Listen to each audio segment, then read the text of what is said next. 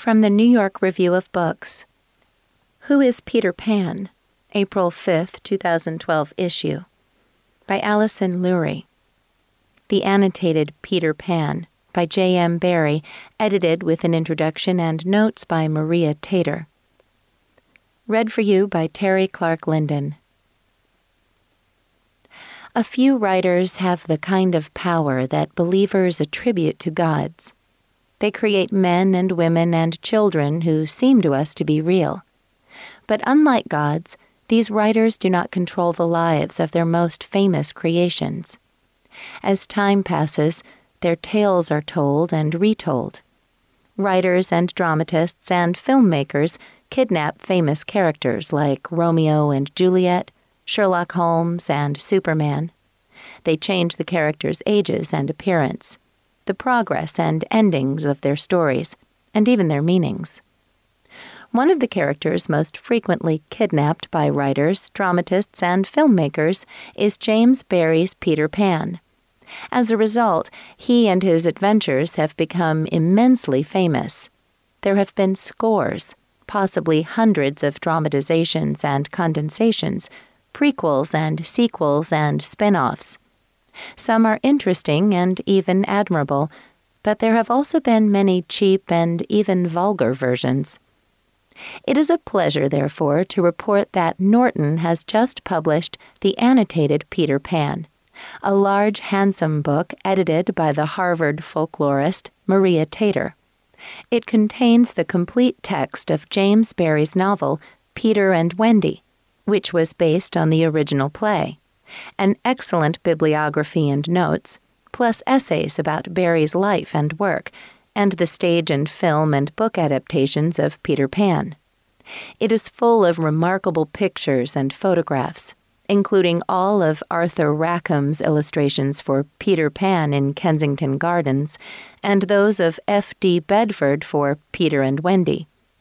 Though you might not want this book to be a child's first experience of Peter Pan, it should interest anyone who already knows his story. From peanut butter to psychology.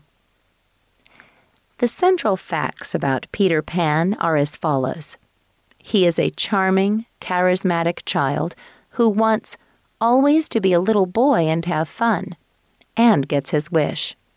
He can fly and teach other children how to fly, and he lives on an island called Neverland that combines the landscapes of contemporary British children's fantasies and games.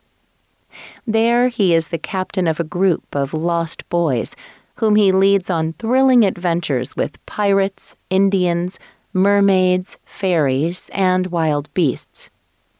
But he longs for a mother and manages to entice a little girl called Wendy to leave her home in London and follow him, with her two brothers, to Neverland. Over the last hundred years, this story has itself taken wing.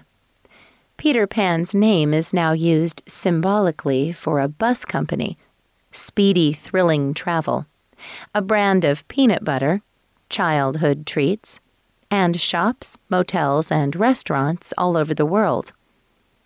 A psychological disorder, the Peter Pan syndrome, has also been named after Barrie's hero. This unfortunate condition, according to the formerly best selling book of the same name by Dr. Dan Kiley, published in 1983, afflicts a great many American men.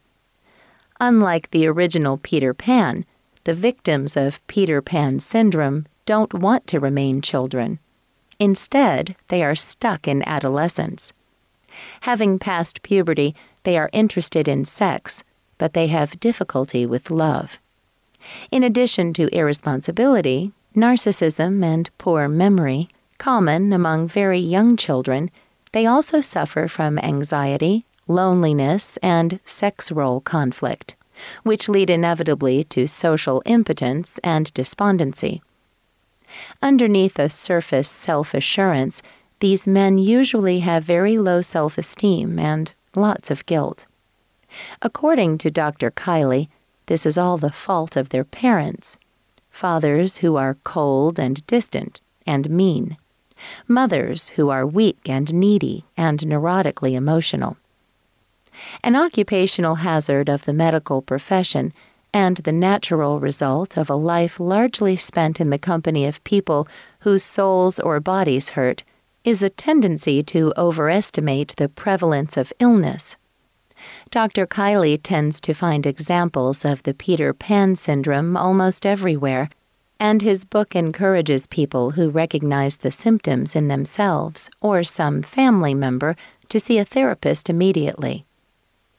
Though the Peter Pan syndrome was published nearly 30 years ago, it still seems relevant, at least for popular culture. Contemporary films and TV are full of males in their 20s and 30s who are trying hard not to grow up. Essentially, they want always to be adolescents and have fun, which for them involves a lot of drinking and fast driving and drugs and easy, if occasionally rather awkward sex. They are modern lost boys, lovable louts who avoid work as much as possible. Often, they have a charismatic leader, a kind of super Peter Pan who initiates their many comic adventures and exceeds the rest in alcoholic excess and vulgar joking. They are often boorishly good natured. They enjoy practical jokes and spectator sports. Though they talk a lot about sex, usually in a crude way. Their closest and most comfortable attachments are to their buddies. Occasionally, they manage to hook up with attractive women who in real life would probably not want to have anything to do with them. And sometimes they actually get married and even make efforts to become responsible parents. Generally, however, demands for maturity from the external world are successfully resisted and the protagonists feel only an occasional twinge of despondency, which can be cured, at least temporarily, by an excursion to the local Neverland, where they can find alcohol and drugs and the opportunity to take part in humorous brawls with the local pirates, Indians, and wild animals.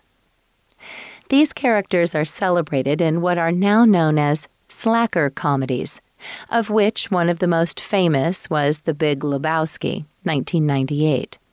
It stars Jeff Bridges as the Dude, a cheerful, lazy, unemployed bowling enthusiast who becomes involved with crooks and with a crippled millionaire who is a kind of Captain Hook figure.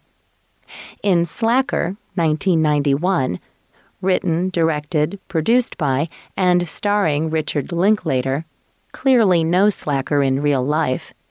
The principal characters are a collection of entertaining, mostly idle misfits, incompetents, and individualists. It is a good thing that Barrie never met these contemporary Peter Pans. He would certainly have reacted with Dr. Kiley's anxiety and despondency. Peter Pan grows up. As time passed, the most dramatic change in many versions of Peter Pan was the age of its hero. In J.M. Barrie's prequel, The Little White Bird, 1902, part of which was later republished as Peter Pan in Kensington Gardens, 1906. Peter is a very young boy who is half bird. He has flown away from his nursery to live with the fairies in the park. It is based on tales Barrie told to the three oldest sons of Arthur and Sylvia Llewellyn Davies, George, Jack, and Pete, when they too were very young. The play, Peter Pan, which opened in December 1904, took off from the games Barrie invented for the Davies boys when they were from four to nine years old and staying in the country near where he spent summer holidays. Unhappily married and childless, he tried to become a friend to the boys, and after the death of their father in 1907, followed by that of their mother in 1910, he became their guardian and unofficial trustee, paying for their education at Eton and Oxford. In many ways, Peter Pan was a classic English Christmas pantomime, with its standard Good Fairy, Tinker Bell, Demon King, Captain Hook, and Dame, a comic older woman, always played by a man, in this case, the dog Nana. The hero and heroine, known as the principal boy and principal girl, were both traditionally young actresses, and for many years Peter was not a little boy, but a slim, athletic young woman in a kind of elf costume. At first, many of the minor characters, including the Lost Boys, were also played by what we would now call showgirls. In later productions, real children were often cast in the roles. In Barrie's novel Peter and Wendy, 1911, the hero is apparently a young child. We are told several times that he still has all his baby teeth, and the illustrations to the original edition show him as about six or seven. Like a small child, he is easily distracted and lives almost entirely in the present. He forgets the past rapidly and has little understanding of the future. For him, real life and make believe are almost the same thing. He also lacks empathy and is only rarely aware of other people's feelings. Today, this view of a child's psychology is fairly common, but in Barrie's time it was almost shocking when he declared in the famous last words of Peter and Wendy that children are gay and innocent and heartless. Peter is gay and innocent, but he is also deeply self centered and without remorse. At one point, he declares that he cannot even remember the names of the pirates he has killed. As time has passed, Peter Pan's age has varied awkwardly. On stage, he is still most often played by a young actress, but in films, he is more likely to be a prepubescent or barely pubescent male. In the 1953 Disney movie, he looks about 11 or 12. Bobby Driscoll, who was the animation model and voice for Peter, was 15. Jeremy Sumpter was 13 when he was cast in Peter Pan, the celebrated live action Australian film directed by P.J. Hogan, 2003. The aging of Peter Pan goes furthest in Steven Spielberg's Hook, 1991, where the former toddler has become middle aged. The unlikely backstory asserts that on one of his later visits to London, Peter finally agreed to return to the real world and grow up. The result is as disastrous as he had once feared. He has become a self centered, humorless New York businessman called Peter Banning, who neglects his wife and children and has no memory of his romantic past. Equally implausibly, this unattractive character is played by Robin Williams, whose usual screen persona suggests energy and wild humor. When the film was released, Williams was 40, but in the early scenes he looks 10 years older. In Hook, Wendy is a minor character.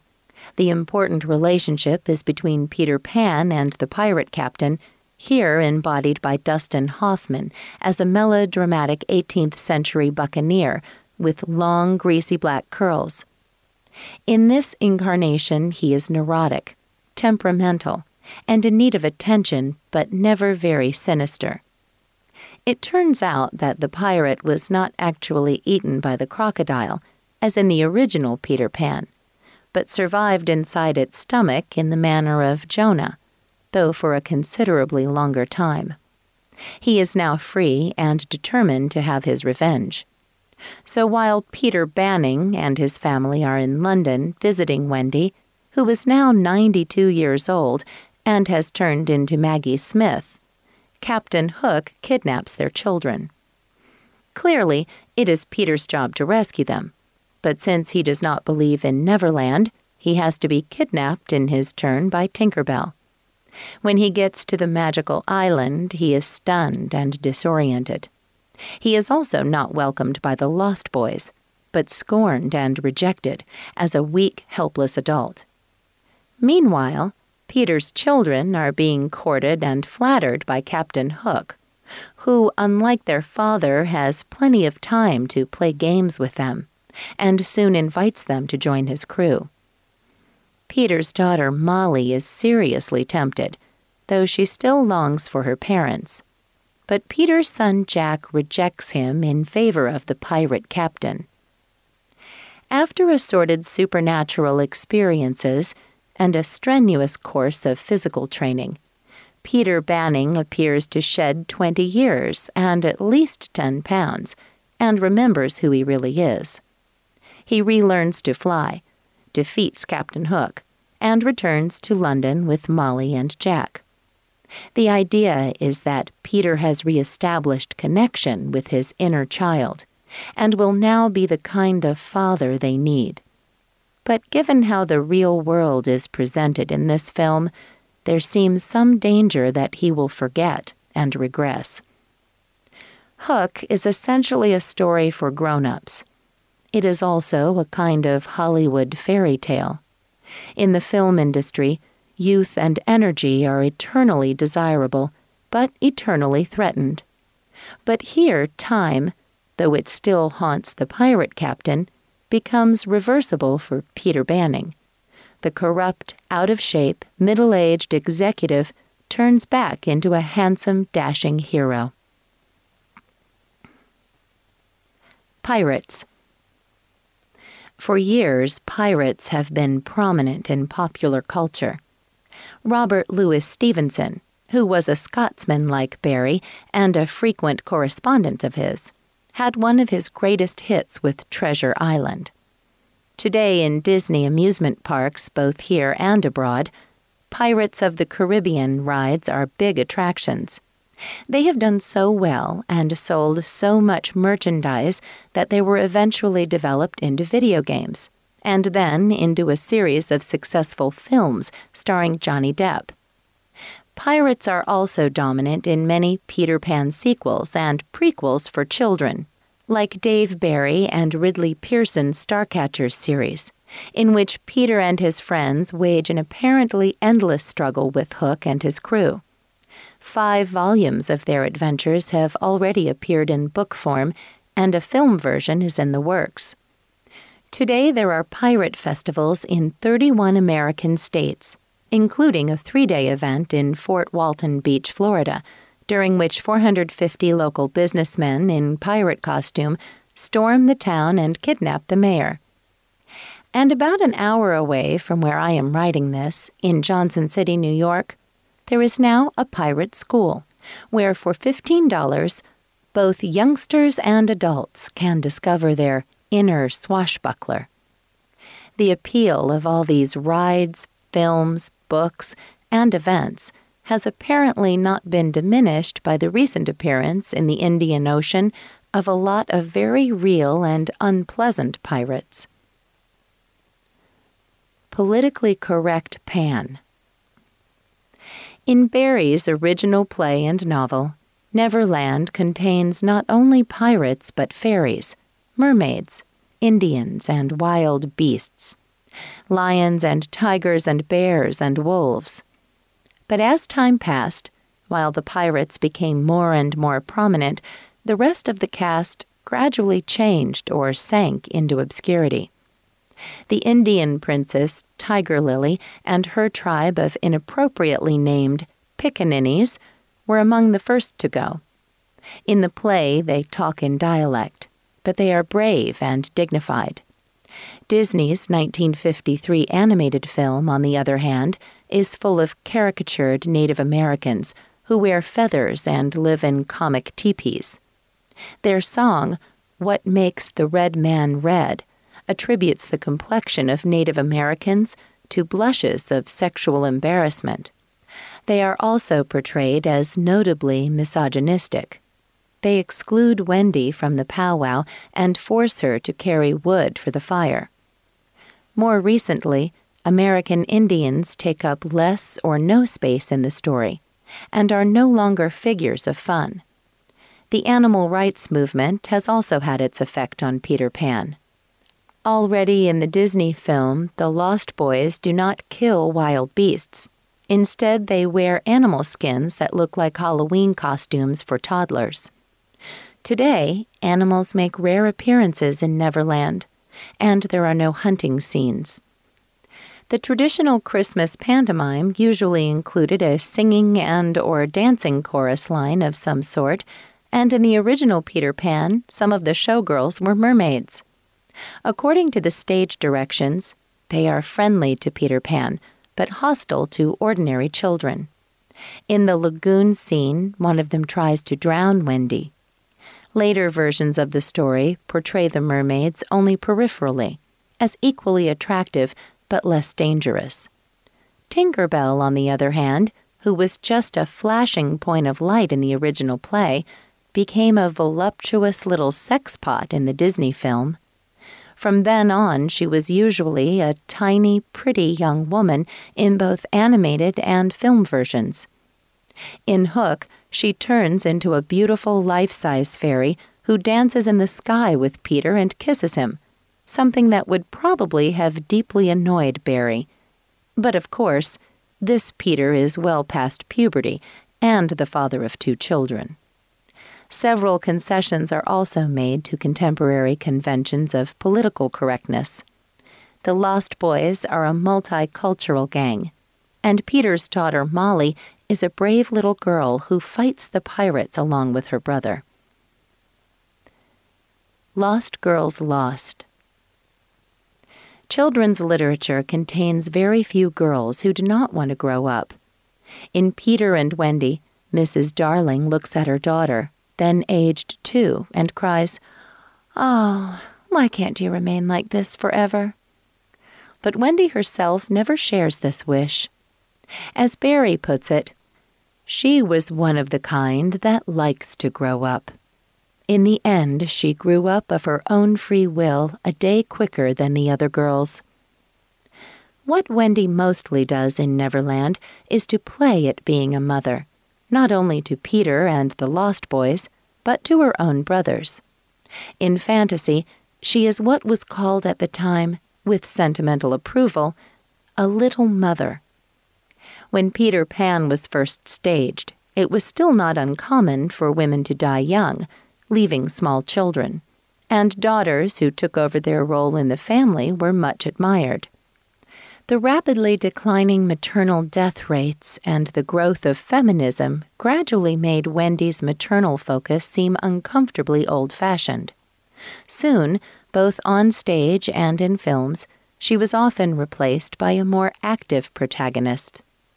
Disney's Return to Neverland, 2002, replaces Wendy with her daughter Jane, who starts out by being the worst kind of liberated female, a self important rationalist who does not believe in fairies. In the course of the film, however, she learns not only to believe, but to fly and to fight. It is true that one famous heroine of children's literature, Jo March in Little Women, wants to stop time. When her older sister Meg becomes engaged, Jo is upset and wishes that the family could stay just as they are. She also complains about having to give up her tomboy freedom. But what Jo is really rejecting is not maturity. It is the constricted life of a Victorian woman.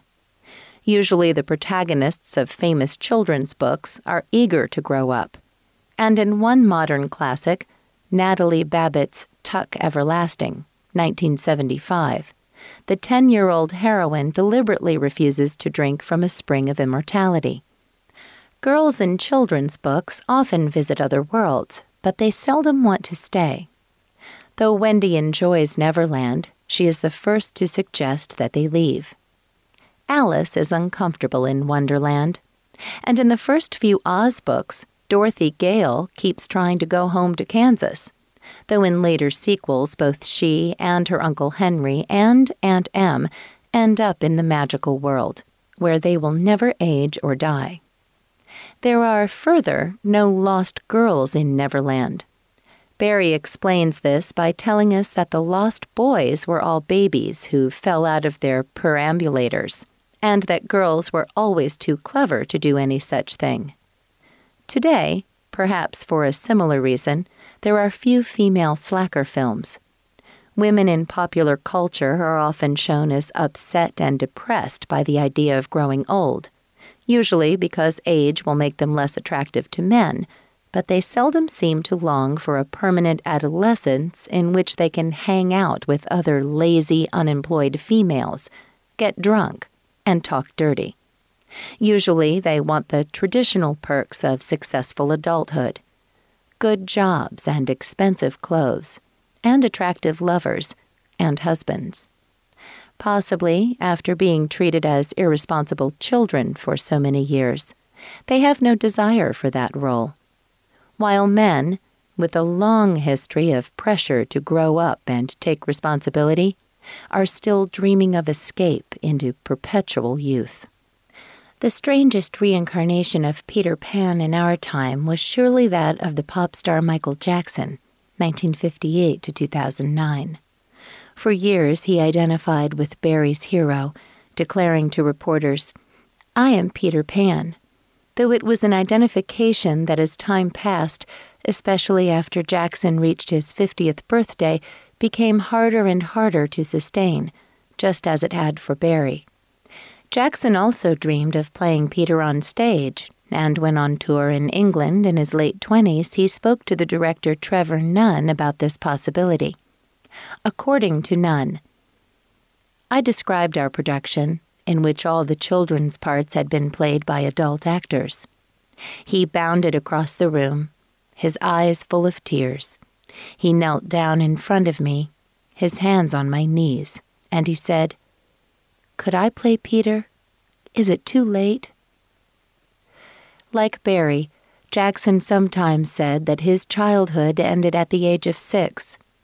In Barrie's case, the death of his older brother David, his mother's favorite, caused her to withdraw from the world and lie in bed with her face to the wall, refusing to care for her surviving children. For Jackson, the break came when the demands of performance and publicity began to prevent him from having a normal boyhood. As soon as he could, Jackson did his best to realize the fantasy of reliving those lost years. From 1988 to 2005, his home was a 3,000 acre property in Santa Barbara County that he called the Neverland Ranch. Eventually, it contained an amusement park with a Ferris wheel and carousel, a petting zoo, several Disney type rides, one featuring pirates, a floral clock, two miniature railroads, and a Tudor style mansion. His Heal the World Foundation, established to fight world hunger, homelessness, and child abuse, also brought busloads of underprivileged boys and girls to the Neverland Ranch where they were lavishly entertained and often met and played with Jackson. Occasionally, young boys slept over in Jackson's mansion. He was twice accused of having abused them, but never convicted. Today, the consensus seems to be that he was innocent. According to both his wives, he was heterosexual and a lot of fun in bed. Like that of his famous character, James Barrie's life had been subjected to many revisions and interpretations, including a 2004 semi biographical film, Finding Neverland, directed by Marc Forster and starring Johnny Depp as Barrie, about the writer's relationship with the Llewellyn Davies family. At first, he was portrayed as a genius who rose from a poor provincial background to become world famous and much was made of his friendship with and generosity to the Davies family. Critics have seen him as both the hero and the villain of his own story. He is Peter Pan, the charming, impulsive young captain who leads a gang of boys on exciting imaginary adventures, and who reportedly never consummated his marriage.